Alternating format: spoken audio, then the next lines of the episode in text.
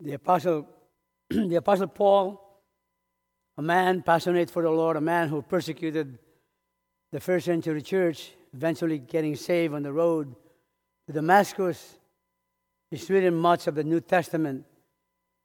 While, uh, while in jail, he, he said, he wrote this in Philippians chapter 1, 29, it's been granted to you on behalf of Christ not only to believe on him, but also to suffer for him. Suffering is something that we don't want to happen to any one of us. But the truth is, suffering has come to humanity since the time of the Garden of Eden when Adam and Eve were deceived by Satan. Mentioning the word deceived, Christ had a word concerning the signs of the last days. And this came upon me on the eve of the attacks on 9 11. After three days and three nights of fasting and praying with several pastors from across the nation, and I was chosen to represent the West Coast, we were in deep prayer. And God spoke to my heart and revealed an answer to our search. We were asking God, what would it take for America to seek the face of God? What will it take for the church in America to wake up? And the Lord spoke to my heart, and I opened my Bible and I found the words of Christ talking about the signs of the last days in Matthew 24. The first thing that he said concerning the signs, Matthew 24, verse 4, is that watch out that no one deceives you. Watch out that no one deceives you. It was deception that came upon Adam and Eve. They were deceived, they believed a lie, it resulted to their fall. And after that, suffering has come to all of humanity. Deception continues to march on and continued on from that day. Now, fast forward about 620 years later, after Christ, a man was born in Mecca, in, in Saudi Arabia, named Muhammad.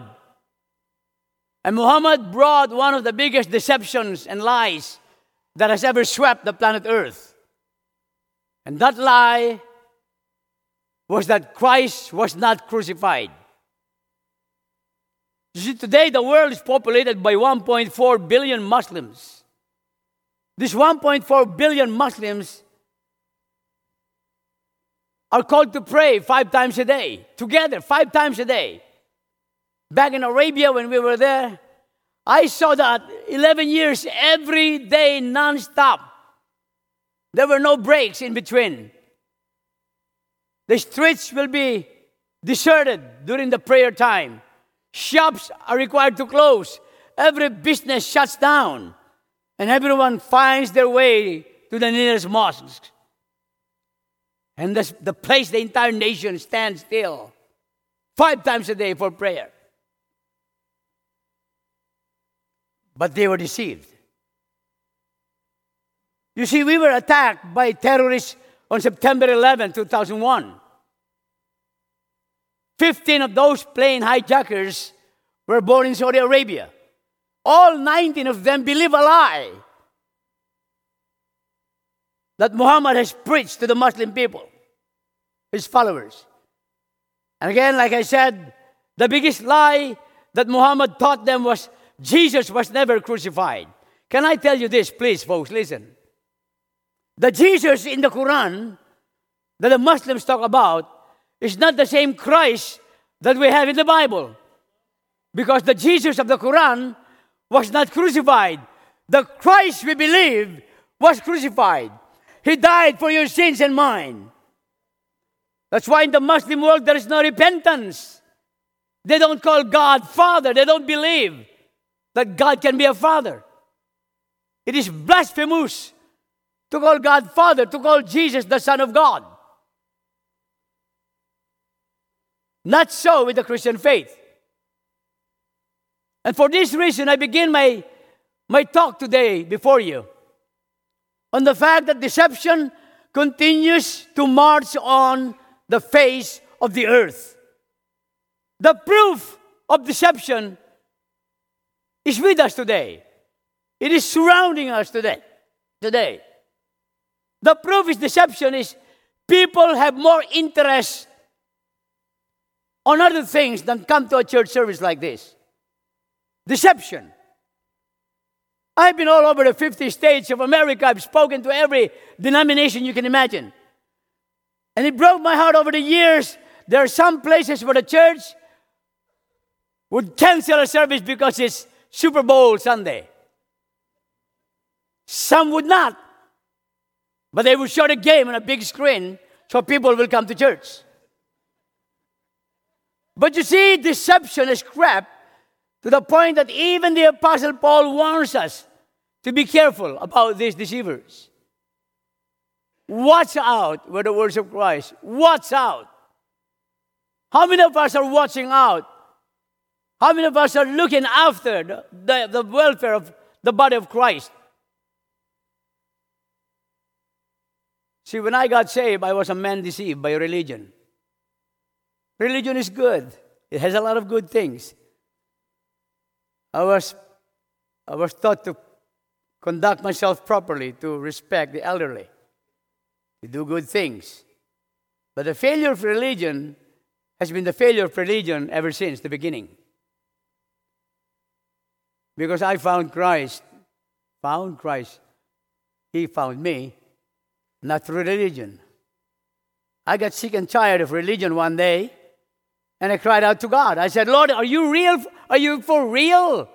Is there more to you than the church building than religion. And sure enough, the Lord came to me that night. I began to shed tears of conviction. I recognized, first and foremost, I was a sinner going to hell. And I needed a Savior. And there's a big difference between that and the doctrines of Muhammad. In the doctrines of Islam, they're ordered to kill the infidels without them realizing that they will be the first in line to go to hell. But see, in the doctrines of Christ, we are to love God and love others the way that we love God. And so when I got saved, I felt the love of God for the first time. Religion never loved me.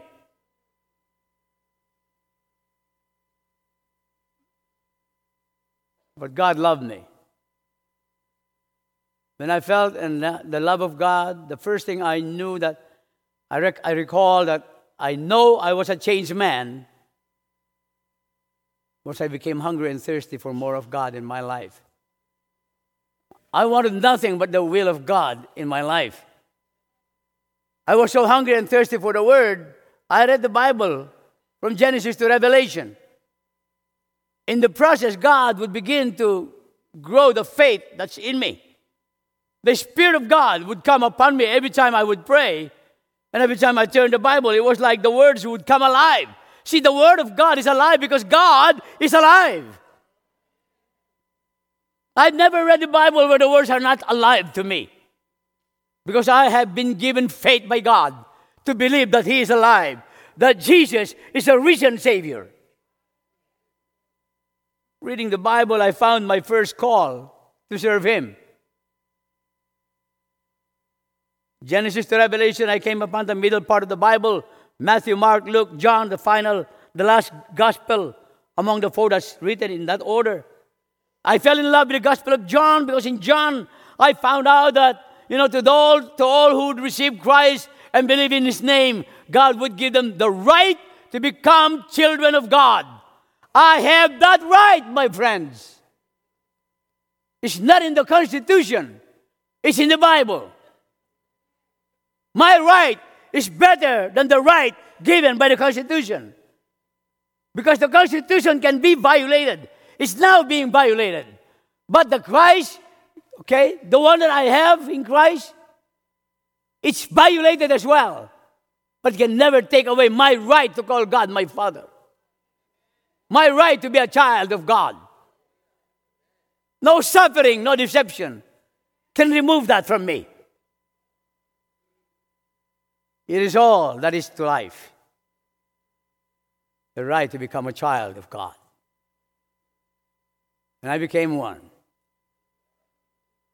And then the Lord would lead me on to the Gospel of John. He reveals Christ to me as the man, the God who is full of grace and truth. I always begin my day thanking God for His grace that awaits me already. I always thank God for the portions of grace, mercy, and compassion that are already in store for me for the day, the 24 hours, 24 hours ahead of me. And it never fails. That is God. And then kept reading the gospel. Eventually, I, I came to a word where it was like Christ was talking to me in person. I told you the words come alive. God is alive. And in John 20, verse 21, I'm reading the Bible, and, the, and God's word says, as Jesus is saying this, as the Father has sent me, I am sending you. Oh! Who's talking to Wally? Not the president, not the prime minister, not the governor, not the mayor, not my neighbor, not my mom, not my dad. It was Jesus. And you know what he's saying? I was sent from my throne in heaven.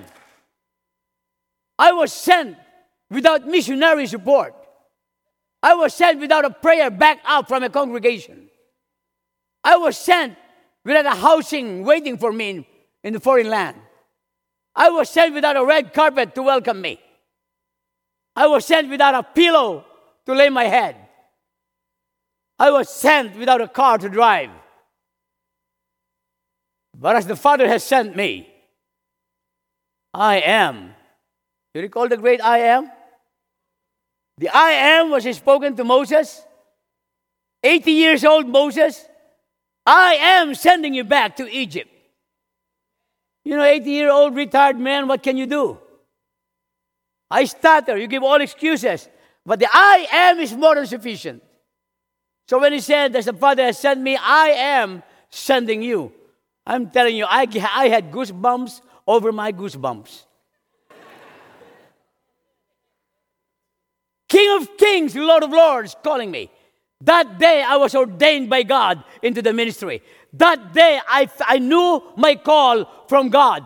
Jesus was sent to seek and save the lost. I got saved to do likewise, to go and be a representative of God through Jesus Christ. I am a person given the passion of Christ. I want nothing, I pray for nothing but people to be saved day after day.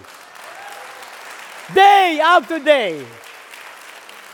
Since the day I got saved to this very day, and every day till Jesus takes me home, I won't stop. I never stop praying for the unsaved people of the world. I, I have so many friends. I have a lot of family. Having traveled the world, having, to all, having been to all the 50 states, you, can, you cannot number the people that I've met and became friends with me. But I'm telling you this my number one concern is for them to get saved. And people tell me, Do you have something for me, Pastor Wally? You come to visit Africa? Do you have something? You have something for me when you come to Australia? You have something for me when you come to Israel? Do you have something for me when you come to India?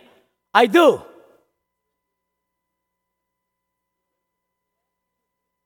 Before I came, I already had a gift for you. And they asked me, What is it? I've been praying for you to be saved. You know where I got that from? My dear sister, you know where I got that from? From Peter and John. Silver and gold I don't have. What I have, I give to you in the name.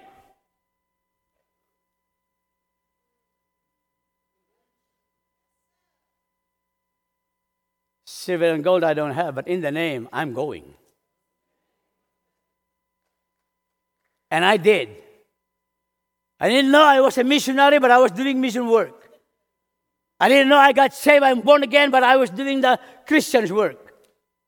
I didn't know I was baptized in the Spirit, I was speaking in tongues. I didn't know I had the gifts of the Spirit. I lay hands on the sick, they recover. One thing I know though, Jesus is my Savior and my Lord. And God is my Father in heaven. and the Holy Spirit dwells within me. That's all it takes.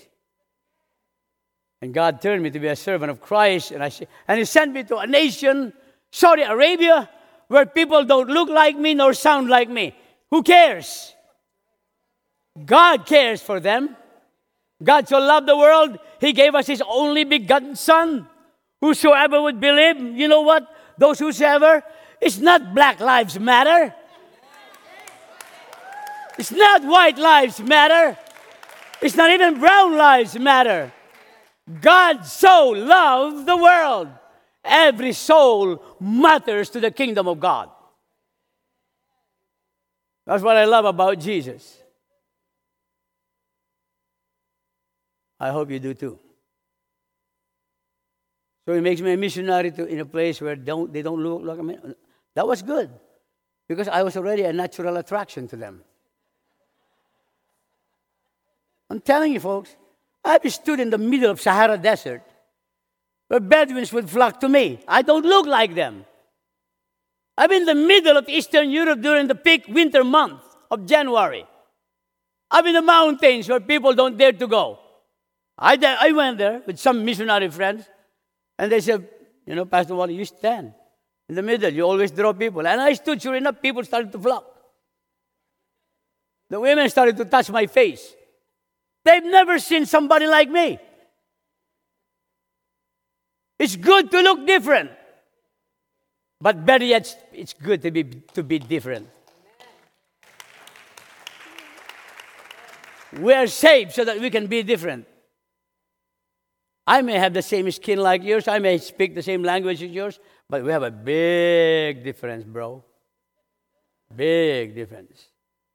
You may be taller like me, uh, taller than me, you may be, or I may be shorter than you, but we got a big difference, bro. I have a king in my life. You know, I have several citizenships Philippine citizenship, US citizenship, heaven citizenship. I'm different. To become a child of God, you're different, you got this heavenly citizenship. What do you do? You run with the truth. As the Father sent me, I'm sending you. I'm now in Saudi Arabia. What do I do in Arabia? There's no church, no Bible. Meetings like this are illegal. You cannot talk to the Muslim about Christ, they will jail you. There are no, you cannot give away a track or a video or a DVD. They'll kill you. But what do you do? You pray. You pray. If you're truly a child of God, you do pray. And I prayed. In prayer, don't be terrified because God will show you things. Because the first day I got into Saudi Arabia, I sought God in prayer about midnight. And He showed me a vision of people going to hell by the thousands. It's a scary vision. He would awaken me every midnight hour, every day, show me the same vision until I began to shed tears for these souls. Tears for souls. And God would begin to magnify His name in my life. We started a house church. Guess where it was? My house. Nobody wants to host a church. Kidding me? Want me to be persecuted? Hey, where will you host it? My house. It's called a house church. I'm not going to point to you, bro, you got a big house. Can we use your house? You're going to go, no way, bro. I will use my house. In other words, my wife and I lost our privacy, so it's all right. What matters was we are leading people to Christ. And the church began to grow in numbers, leaps and bounds beyond our expectations.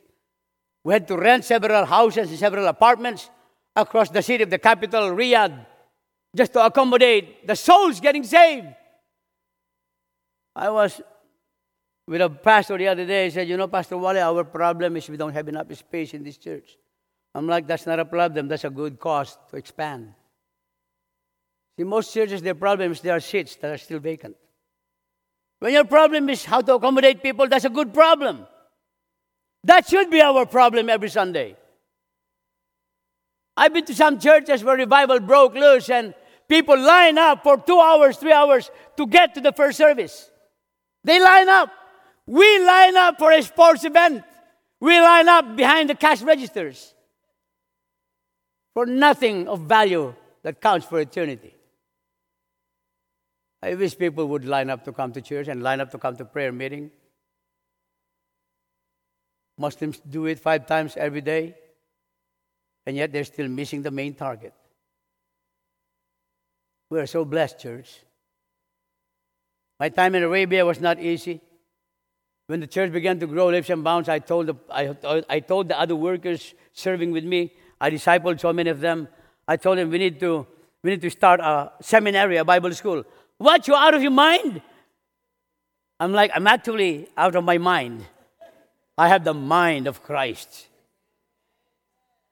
That's why my mind is gone. So let's do it. We did it. We started a Bible school. People wanted to go to Bible school. Those who were getting saved become passionate. I have never seen a lukewarm believer in Saudi Arabia. To tell you, they all want to serve, despite the risks and the dangers. You know why? Because all those that came to my house would experience the power of God. We're worshiping, we're worshiping, we're worshiping. People are falling, you know, they're falling all over the place. The blind begin to see, the, the lame began, began to walk, the deaf begin to hear. People begin to speak in tongues, people praising, worshiping in tongues in the spirit. Signs, wonders are taking place all over. We have a brother from Sri Lanka, he got baptized in our congregation. He goes out and the police catch him. They put him to prison because he began to share Christ to the Saudi people in public. They threw him to prison. They were going to execute him. When they took him to court, standing before the court, he raised his hand. He said, You know Jesus? Boom, everybody falls over. They let him go. That's just a sample of what God can do. But like I said, silver and gold I don't have, but what I have, I, I give to you. It's all it takes to be a missionary. What do I have? I have the Son of God. I have faith in God. I have my name written in the Lamb's Book of Life. Oh, yeah. I need to go to Bible school. Yeah, you can go there, but it's, you know what? You're prolonging, you're waiting. I'm, I'm going. It's good. I, I have no nothing against Bible because we started the Bible school. Oh, we started for those who want to know, know more, and while they're going to Bible school in our seminary in Arabia, we're sending them out already. And then they report, just like the disciples, when they came back, they would report to Christ, Lord, the blind see, the deaf hear, demons are terrified. We get the same results. When we had a big number of people wanting to come together because we met in several homes eventually, because we could no longer accommodate the big crowds, but we still had the big crowds. My house would go anywhere from 150 to 300 people. It's a house. Can you imagine people standing shoulder to shoulder? Nobody complaining, still people coming? When we all came together, I tell them we'll go to the deserts. The beautiful sand dunes of Arabia are just perfect in beauty. We go there, we bring our sound system, make them face everywhere in the wilderness, sound blasting full. And we see people come, coming from every direction. Bedouins arriving with their camels, their goats, their sheep, families, tribes coming. And they begin to believe in Christ because we preach Christ crucified. What's amazing, we baptized them too in the middle of the desert. How do we do it? You know, we have, we have people working in the oil fields of Saudi Arabia. We ask them to bring those empty barrels, those oil barrels. The brand new ones are really perfect. They're nice for baptizing people. So we brought them to the desert in four by fours. We those Bedouins, you know, and they get, they get baptized. But that was church in Arabia. It's exciting to be pastor in Arabia. But you know what makes it more exciting? There was the danger of persecution that confronted us on a daily basis. I have a lot of things to share, but for lack of time, I cannot. But you know, you know, when there was an urgency because people get saved, they, they want to be baptized. A lot of them get baptized in the Holy Spirit before they get into water baptism. And they would go, I'd like to be baptized in water, Pastor Wally, where can we do it? I'm like, You're in my house, I got a bathtub. Come on. We do it. Amen. Hallelujah. So there's a lot of things that come into play, but the point is this we are there for Jesus. I was sent to Arabia for Christ's sake. And the church began to grow leaps and bounds. And we became a persecuted church. I visited fellow ministers and, grad, and our graduates from Bible school. We've sent many across beyond the borders to, the four, to, the, to all the continents of the world as full time missionaries. Most of them did not get a single penny from us, but we sent them. And they went because I preached to them about the call of Christ in John 20, 21. That as the Father sent me, I'm sending you. And so we kept doing the things that we needed to do for the advancement of the kingdom of God. And then we didn't realize it. So many of the Arabs, the Saudis, the Egyptians, the Bahrainis, the Lebanese, you know, the Syrians, the Jordanians were coming to my house and they're getting saved. Many from, from the Hindu nations, uh, the uh, Urdu speaking nations of Pakistan, India, Sri Lanka were coming and they're getting saved. I pastor the largest international congregation. Today, the, the pastor of the largest congregation in Saudi Arabia, a secret church, is a Saudi Arabian member of the royal family. That tells us that, that the gospel is the only thing that keeps going and never stops moving forward. Eventually, I became number one most wanted by the authorities. Number one most wanted. is a distinction. It's not easy, but I felt honored. so good to feel like you're number one most wanted. Maybe I have something they don't have.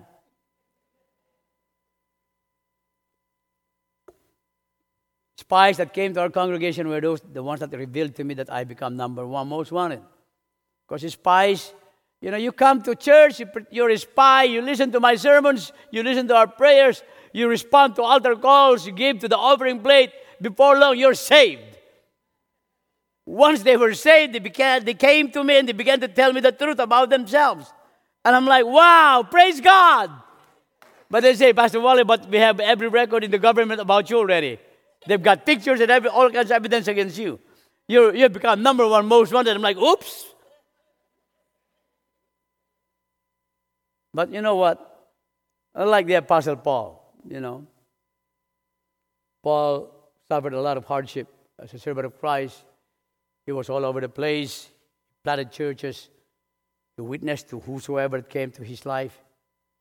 Like him, you know, I'm, I have learned to offer my life to the Lord. It's like I've been crucified with Christ and I no longer live, but Christ lives in me. And the life I live in the body I live now by faith in the Son of God who loves me and gave himself for me. Now, that's a true confession of faith. That's the best statement of faith. And I became becoming number one most wanted. Eventually, I was abducted. They could not arrest me by, by legal means. They tried. They, they went to all kinds of government agencies and offices to get a search warrant and a warrant of arrest. Nobody would issue. Why? My wife was blessed. My wife here. Stand up, wifey. Stand up. There she is. My wife was blessed with a job in the government of Saudi Arabia. She was a nurse in the Armed Forces Hospital. And she was assigned in the VIP section. You know who the VIP section patients there are? The royal family, from the king down. The ministers of the gospel, the different branches of government, the top generals, the officers, the armed forces, in the secret, the intelligence, the you name it. And she had all kinds of patients. She was known as the only one who would pray for the patients. And she became a favorite of the patients. Uh, let, me, let me say this. When our church was growing so fast and rapidly increasing and making such a huge impact in the land, including members of the royal family, by the way, you know, uh, the top general of intelligence wrote me a very scary letter addressed to me. He threatened me with imprisonment and everyone in the congregation to be jailed, properties, possessions confiscated. If I would not, if I did not stop the church and completely cease what we're doing in the entire nation of Saudi Arabia. I kept that letter from my wife, and I kept doing what I was called to do by Christ, despite the risk and the threats. Well, one night I was out somewhere doing Bible study in a cave with some people. My wife found my letter on my study table. The letter, I mean, of, that, of the general. I come home about past midnight, which was always my usual time to come home. And she's like, Why did you hide this letter from me? I'm like, Where did you find that letter? you know how preachers can lie sometimes too, you know. And she says, I found it in your study Bible. See, if you want to hide something from your wife, hide it in the study Bible. They don't read the Bible. no.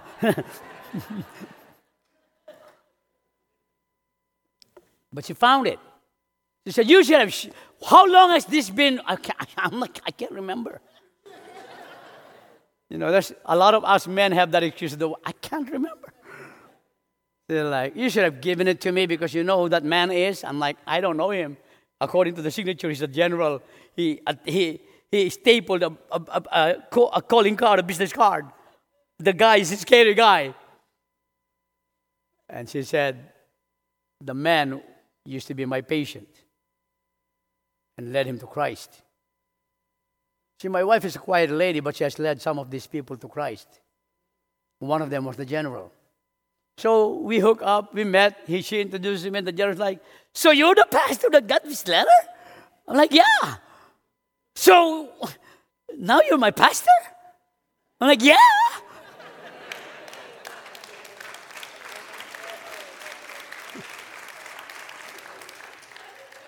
Isn't that amazing?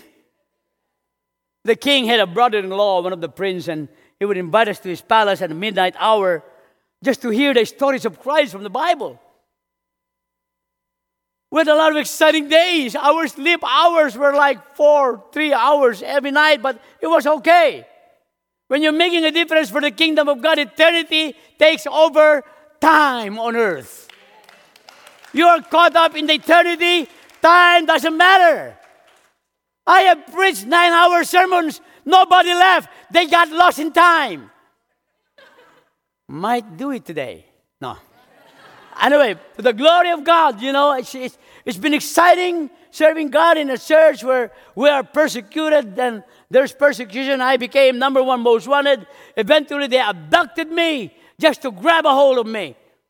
It was the biggest operation in the capital city to arrest a Christian minister. Oh my goodness, I felt delighted, you know. But then when I when they took me away, they destroyed my home, they confiscated all our possessions. I left behind a wife and a daughter, and the congregation were scattered out of fear. And they said to me, We got him. We got him. You know, the leader of the religious fanatics is well known in Saudi Arabia, scary man, very good in English, great personality, tall man like Jaws. You know, and while we were in the squad car, as we sped away from my house, he was giving high fives to the other fanatics with him in the, in the suburban. And it's like, we caught the big fish. Mm, there was something in me that rose up, you know. It's the Spirit of Christ, I believe. And I said, I'm not a fish, I'm a fisherman.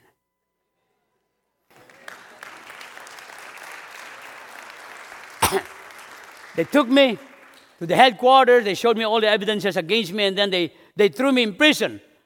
Jail, prison time was three feet by four feet. There was nothing there but a pile of human waste and a hole in the ground, and there was a paper cup like this that had about a third, a, a, a quarter of the water, filling it up, a quarter filled with water. They stripped me and they threw me in that cell with chains and shackles, and I would be exposed to tortures every day. I was denied a decent meal, not even a drop of drink, for days. In a short amount of time, I became a skeletal, skin and bones. I'd become sick so often. I would tremble, I would shake in the middle of the night because of the cold concrete floor and the concrete walls that surrounded me. One of the things I did early on when I was thrown in that cell was to clean up the human waste scattered all over the floor. Nothing to use but my Thank God I had hands. I used my hands to push the waste in one corner. And then I saw the paper cup in one co- on, on, the, right next. And I pick it up and I saw water. I drank a little bit of the water. And with the remainder of water, I washed the human excrement from my hands. That was the beginning of my pain and suffering as a prisoner for Christ.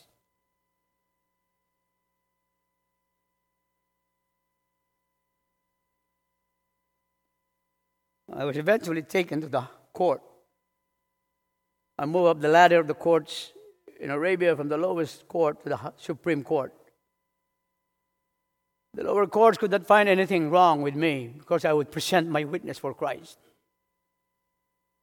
And they were dumbfounded. But then the enemies of Christ are persistent. They're not going to give up, they're not going to let up. They're going to have this prisoner killed. And then the high court, the sentence was fabricated, and they accused me of blasphemy and high treason. And they sentenced me to death. I stood in the high court with chains and shackles. I looked around, it was packed with fanatics. There was not a single believer with me. I remember the, letter of Paul to Timothy when he said, At my first defense, no one came to my support. Everyone deserted me. But the Lord stood at my side, Paul said. And he gave me strength so that through me, the message might be preached. I felt the same Holy Spirit that came upon Paul when he was tried for his faith. Under trial for my faith in Christ, the Spirit would come upon me in the high court of Arabia and encourage me that though everyone was against me, my God was for me.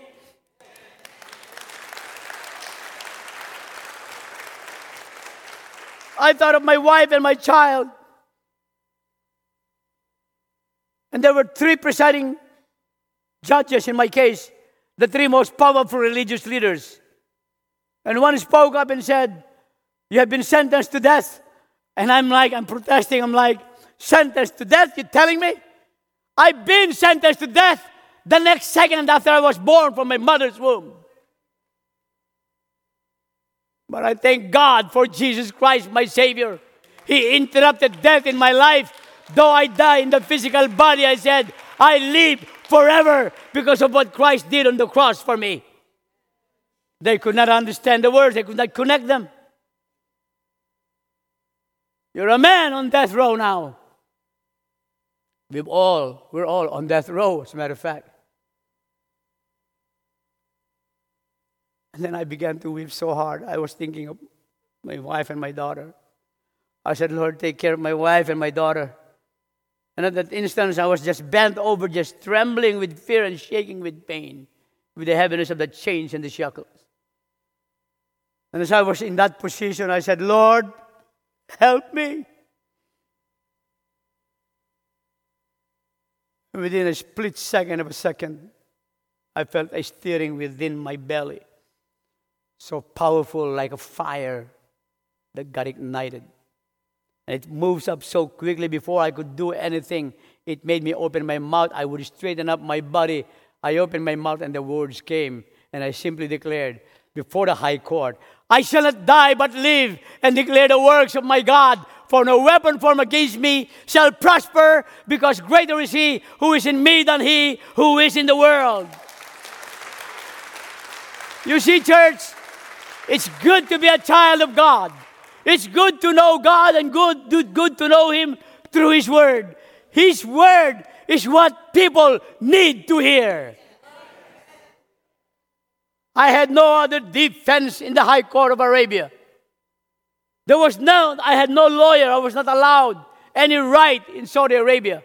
But I'll tell you this, as I said earlier, they were not able to take away my right to call God my Father and my right to be. So I spent time on death row, tortured every day, flogged every day after the noontime prayers. In the midnight hour, one, one night, they, they took me from my death row cell and I was tortured severely for 210 minutes nonstop by three jihad warriors These warriors beat me up so bad from the crown of my head to the sole of my feet. I thought I would die in the torture chamber that night. Ah, there was no getting up. There was no way. I was so skinny. I was so sick and tired. I was so hungry and thirsty. Very sickly, weak. And these three warriors take turns beating me up. But I recall at one time, they gave me a paper about the size of this paper. They gave me a pen and they said, they pulled out a chair. And one of them picked me up from the floor and made me sit, gave me the pen. Write. Write names of Christians that we can arrest. Write names. I told him there was only one Judas Iscariot in the New Testament. and the buck stops there. I told him, You can kill me now, I'll never betray anyone of my family. And they beat me up more severely. I was shaking, I thought it was going to be my last breath. And the two guards picked me up again and they took me to the chair. Write names! And one of them pulls his gun and cocks it. Write names. You know, that prayer always works. Help me, Lord. And I'm, sh- I'm shaking. Help me, Lord. My, my face was badly swollen. My eyes could hardly see. I began to scribble. And before long, they were big handwritings. I could not, I can tell what was going on. My mind was going around in circles, but I'm, I kept whispering, Help me, Lord. Help me, Lord. And by the time I, I, I got to the bottom, they grabbed the paper, they grabbed the pen, and they began to torture me again. And that night, the guy who pulled out the gun came close to me and he picks me up and he points the gun to my brain. Renounce Jesus. I said, You know what? Make my day. Go ahead, pull the trigger.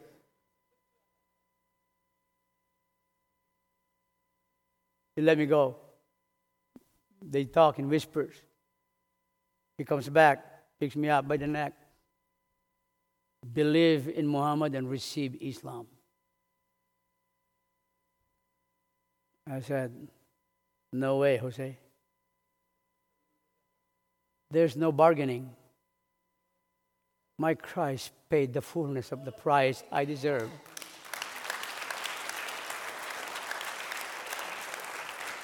I was a man going to hell, but Jesus saved me.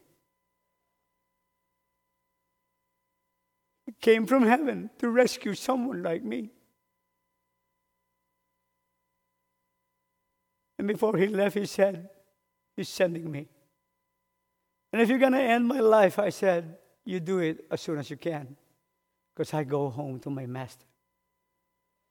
And I pray to God for your souls and I pray I'll see you in heaven someday. But the guy could not pull the trigger. He kicked me and beat me up. They called the guard outside and said, Take him to his cell. They assumed I would end up dead the next day. I'll tell you something, church. I was unconscious when I heard angels singing hallelujah.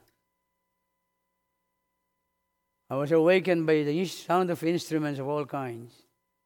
I felt like I was in glory land. I opened my eyes, it terrified me that I could not see. There was such a bright, uh, blinding white light piercing from every side, every which way I turned. I was crying, and I felt the hands that formed the first man. Those hands touched my face, and he wiped away my tears, and he planted a smile on my face. And he said, Rejoice, I am with you always. Never will I leave you, never will I forsake you. And I knew it was my master's voice. I survived a night of horrendous tortures. But would get lonely in prison. I would spend much time in prayer. When they took away everything from me and stripped me of everything, I said, Thank you. You've helped me be delivered from all things the world can give me.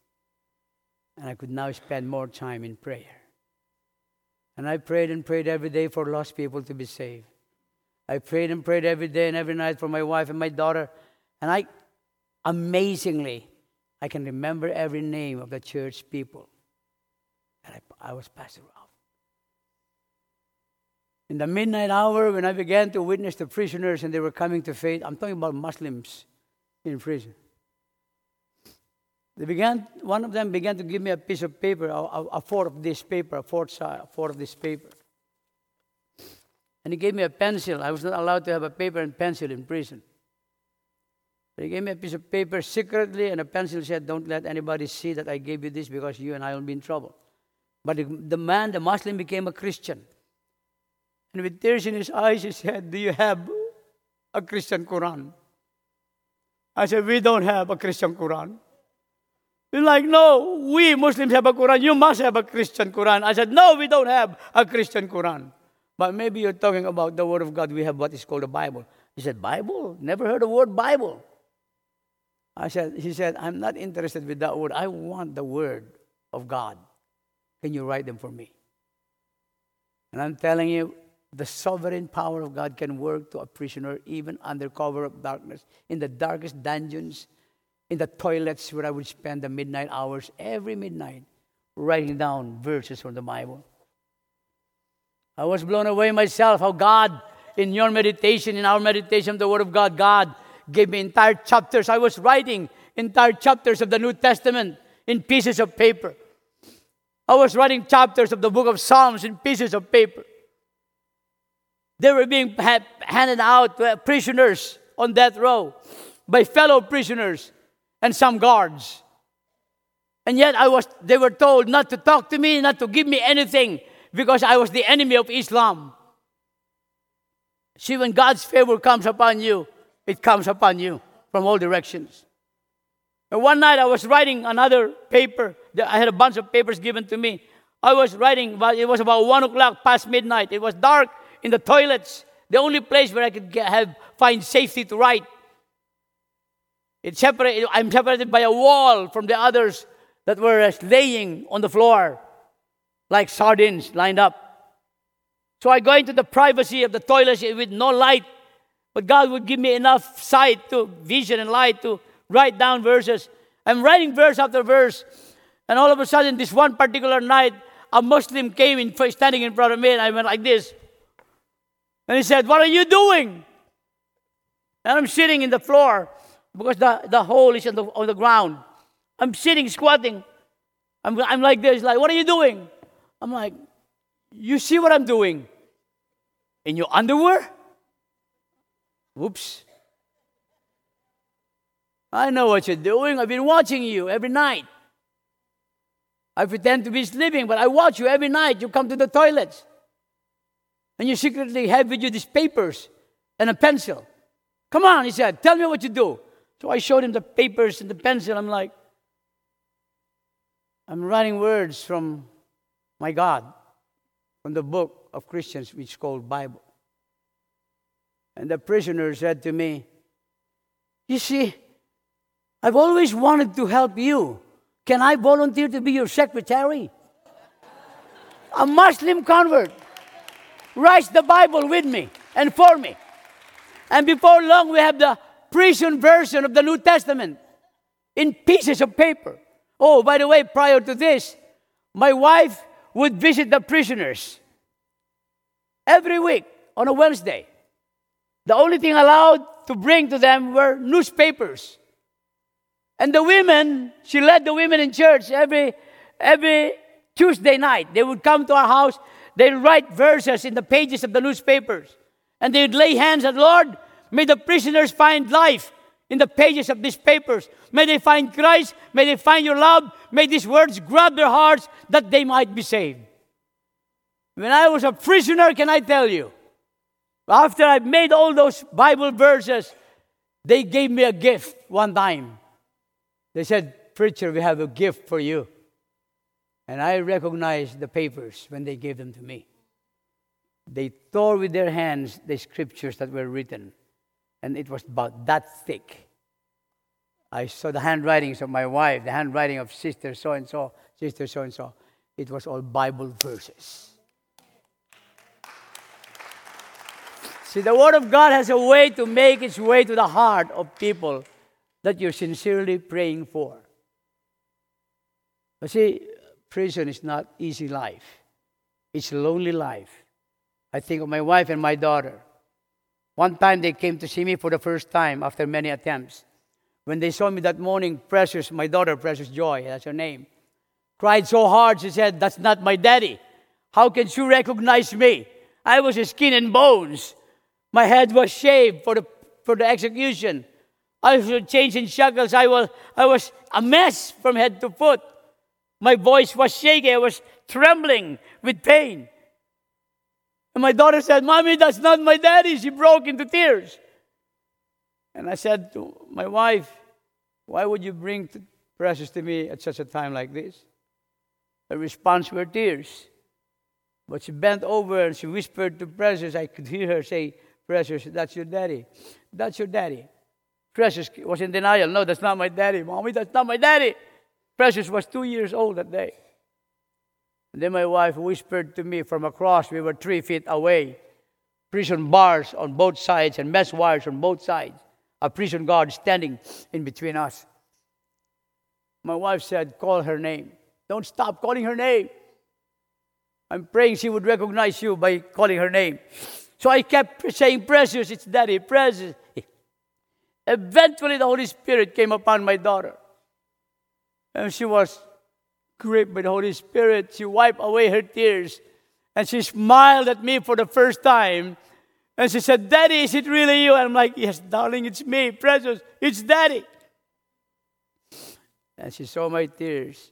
And she says, Daddy, don't cry. Jesus loves you. Church, Jesus loves you are the most important words a sinner needs to hear. Somebody who's lost family, somebody who's lost a job, lost a partner in life, somebody who's just in pain and suffering. If you don't know any much about the Bible, eh, much more than what the Bible says, you just tell the person Jesus loves you. Because the name of Christ, there's something about that name. There's really something about that name. It's one of my favorite hymnals. There's just something about that name. I'll never forget one night after the severe tortures. I said, Lord, in the Old Testament, there were three Hebrew boys that were in the fiery furnace Shadrach, Meshach, and Abednego. I am in my own death row furnace. Would you please do me a favor, Lord? I said, Can you send me any one of the, uh, maybe a Shadrach, a Meshach, or Abednego, or maybe any combination of any of the three of them? And your God would comfort me. And he said, You don't have to, my son. We have the Father, the Son, and the Holy Spirit. You're the fourth man. Man, my goodness, if you hear that from God, how would you feel? I got the Holy Spirit, the Father, the Son. And He says, I'm number four. Wow, He's number one in my life. Hallelujah. Make Him number one, and gonna make you next to Him. And that's what He did that night. I started jumping up and down in my prison cell, worshiping the Lord, and the guards were blown away. He's singing again, he's singing again.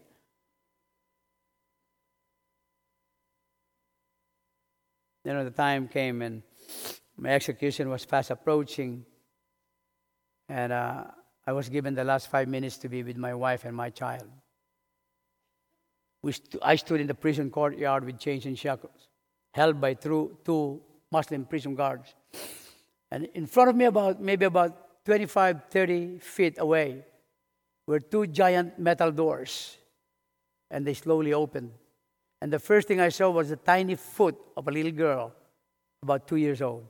She makes the first step, and I see this, this part of the leg from the metal door. I'm like, oh my God. And once on the next step, it was indeed precious. And she turns to her right and she sees daddy about 25, 30 feet away. Precious lets go of mom's arms. She runs to daddy. Now she knows daddy. She jumps to my arms between my chains and shackles, and I grab my little daughter, smiling at her with tears running down her face and mine. She would wipe my tears with her own lips. She won't let go of me. Around my neck, she grab it like this. She would wipe my tears with her lips, and then she would whisper to my ears, Daddy, remember I told you don't cry, Jesus loves you. My wife was walking slowly, held by a prison guard. Every step until she got close to me. When she got near me, all she did was to lay her head on my left shoulder and she put her arms around my waist. She knew. She was told. It was our last five minutes together.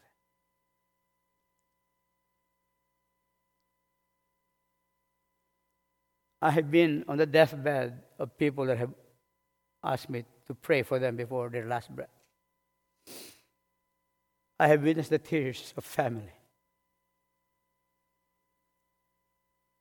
I have officiated in some of the jails across America, even, even the main prison in San Francisco. And I see families torn apart when a person is sentenced to jail time or prison time. And I have seen that in, with my fellow prisoners. And I've experienced it myself. Last five minutes in Arabia is, is really the last five minutes. She never said a word, I never said a word because how can I speak? I didn't know what to say. I was just totally in pain and hurting. She felt the same. The only one speaking was Precious, and she kept saying, Daddy, don't cry. Jesus loves you. My tears could not stop flowing. And then the guards grabbed both of them and they began to push them away from me. And I cried to God. I said, Lord, help them. This time I never said, help me. Because I had accepted the fact I'm a dead man in the hands of Islamic fanatics. But then I said, Lord, take care of my wife and my child. Without me realizing, my wife and my daughter have been praying that I would be restored back to them. And they were about midsection of the courtyard. And the guard that was pushing my wife was pushing her on this side of her shoulder. And my wife did something strange. She grabbed the hand of the prison guard and she tosses it into the air. It was, she was really mad. You know, she tosses it into the air with the strength that she tosses the hand in the air, she turns around. Now, instead of facing the gate, she was facing me. As she turns around, the guards all over the prison courtyard stood frozen. They didn't know what go, was going. They didn't know what to do. They, they just stood frozen in awe. And my wife, as she faced me, lifted her finger and she cried out, Preacher, listen to me. I still believe that God hears and answers prayers. Preacher, tomorrow. She called me preacher twice that day.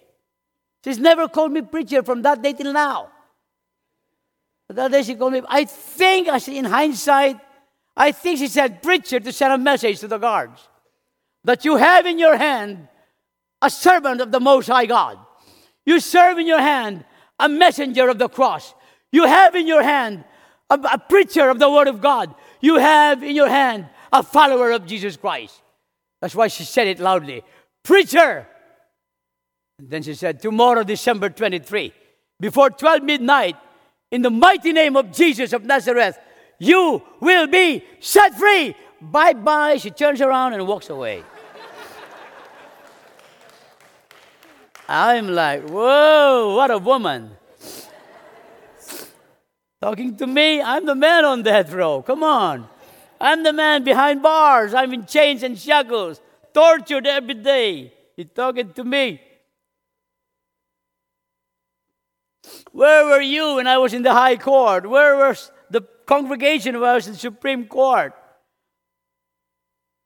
You know, there's something about the word of a woman in Christ that sticks closer than the brain cells. The next day, I was the most nervous wreck in, on death row. For some reason, have you ever had, had your ear, there's ringing in your ear? I have it. But that particular day, the ringing was, before 12 midnight, bye bye. Before 12 midnight, bye bye. I'm like, oh, shut up. and time keeps ticking away. Time is never on my side, but I knew eternity waits for me, and time keeps ticking away. It's afternoon now, it's evening now, it's 7 o'clock in the night, it's 9 o'clock, it's 10 o'clock, it's 11 o'clock, close to midnight now. And I stand inside my cell, I'm like, Lord, did you hear my wife?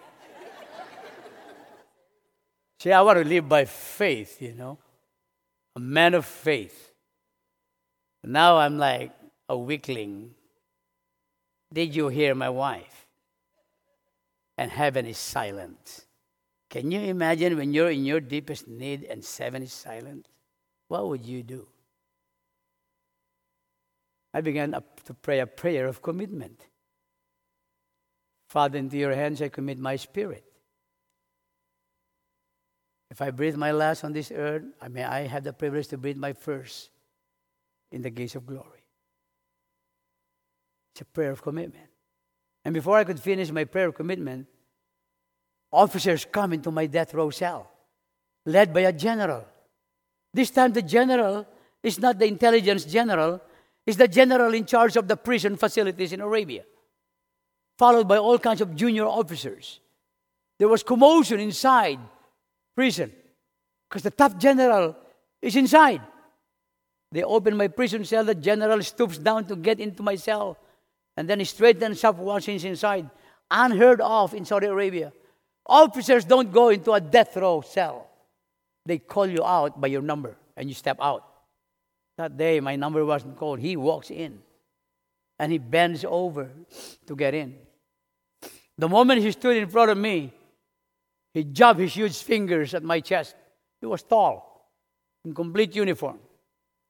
He asked me several questions. Is your name Pastor so and so? Are you the one known as the pastor of the largest church in the capital city? The third question Tell me, preacher, what in the world is going on? I was so tempted to grab his. I'm like, You tell me. But you know, the glory of God filled my prison cell. And the general smiled for the first time. He said, I was in bed and my ring phones, it was His Majesty the King of Saudi, Saudi, Saudi Arabia. He gave me specific orders to get up, wear my official uniform, my nameplate, my decorations, my rank, and to present myself to a prisoner named Wally. He gave me orders look for this prisoner on that row. And I want you to process his release today, December 23, before 12 midnight. When the general said that to me, when the general says this to me, I'm like, whoa, it was like the replay of yesterday's noontime declaration of my wife. It's like I saw her on a big screen like this. Tomorrow, December 23, before 12 midnight, bye bye. The ringing stops now. And the singing begins. Hallelujah. You see, church,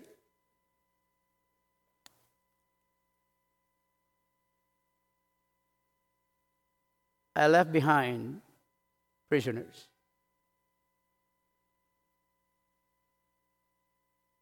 Former Muslims who became Christians, I left them behind in prison. And I, seriously, I left behind thousands of prisoners. Paul writes to the church in Galatia and he says, The whole world is a prisoner of sin. The whole world is a prisoner of sin.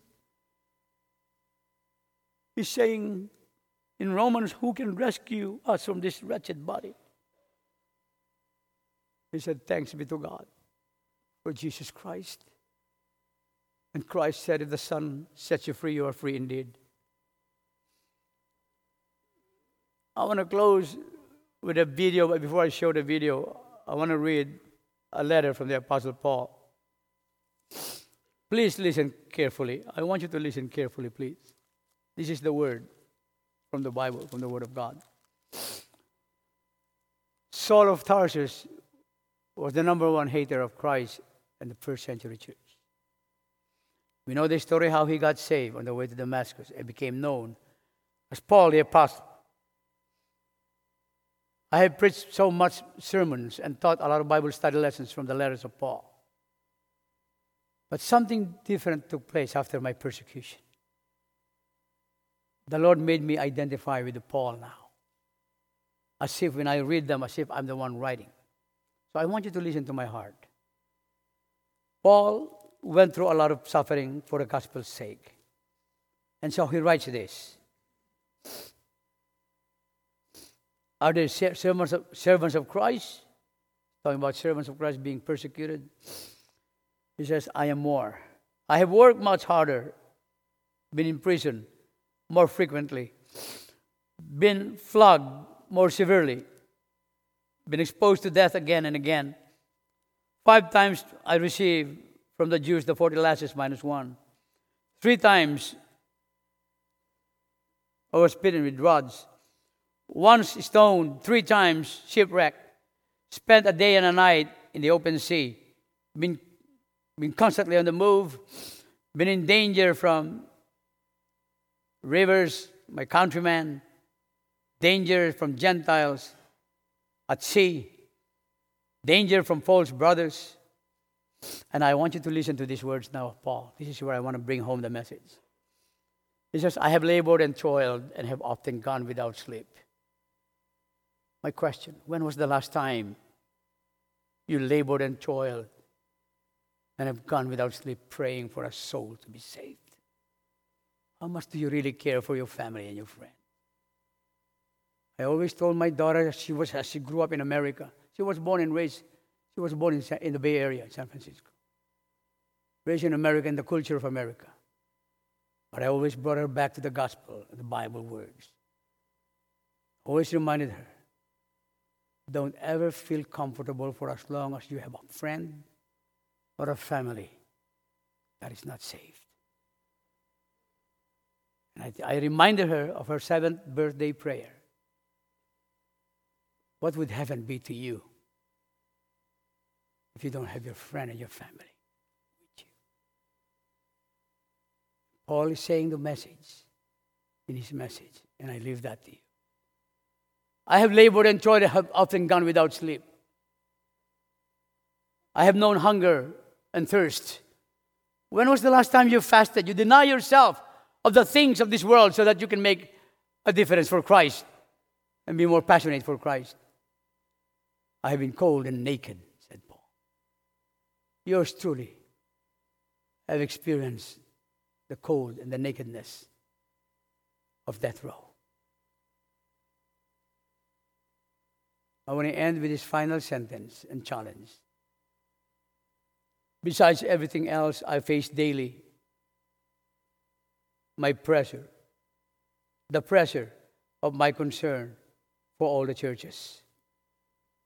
On top of all my pain and suffering, every day, my passion and my prayer is to see the church come alive. The pressure of seeing a church that's lukewarm, a dead church, a church that don't care. They don't give much. They don't spend much in prayer. They don't care about the pastor. They don't care about missionaries. They just care about their own world. Paul is praying, I face daily the pressure of my concern for all the churches. I'm telling you, church, when I read the verse from Matthew 24, verse 4, watch out that no one deceives you. You don't have to look far. Deception is within the body of Christ. We should not be ever, ever be the same again every time we come together. For the promise is in the Word of God. For when two and three come together in my name, I am there in the midst of them. And when Christ is here, you can do all things through Christ who gives you strength. And I promise you, your church, you especially, will never be the same again. You want to experience speaking in tongues, you want to experience signs, wonders, and miracles, be sold out to Christ. Be passionate for Christ. Pray for the lost people of the world. Pray that God would use you to reach out to them. Don't settle with just giving. Don't settle with just serving. Don't settle with just worshiping. Don't settle with just serving and attending. Do whatever you can do. Paul said that. In everything, do whatever you can to the best of your ability. And God has given us the best in Christ. I want to close with a video. I hope you see the passion of Christ in this video and the face of suffering people and those who will go to hell if they, have not, if they don't know Christ.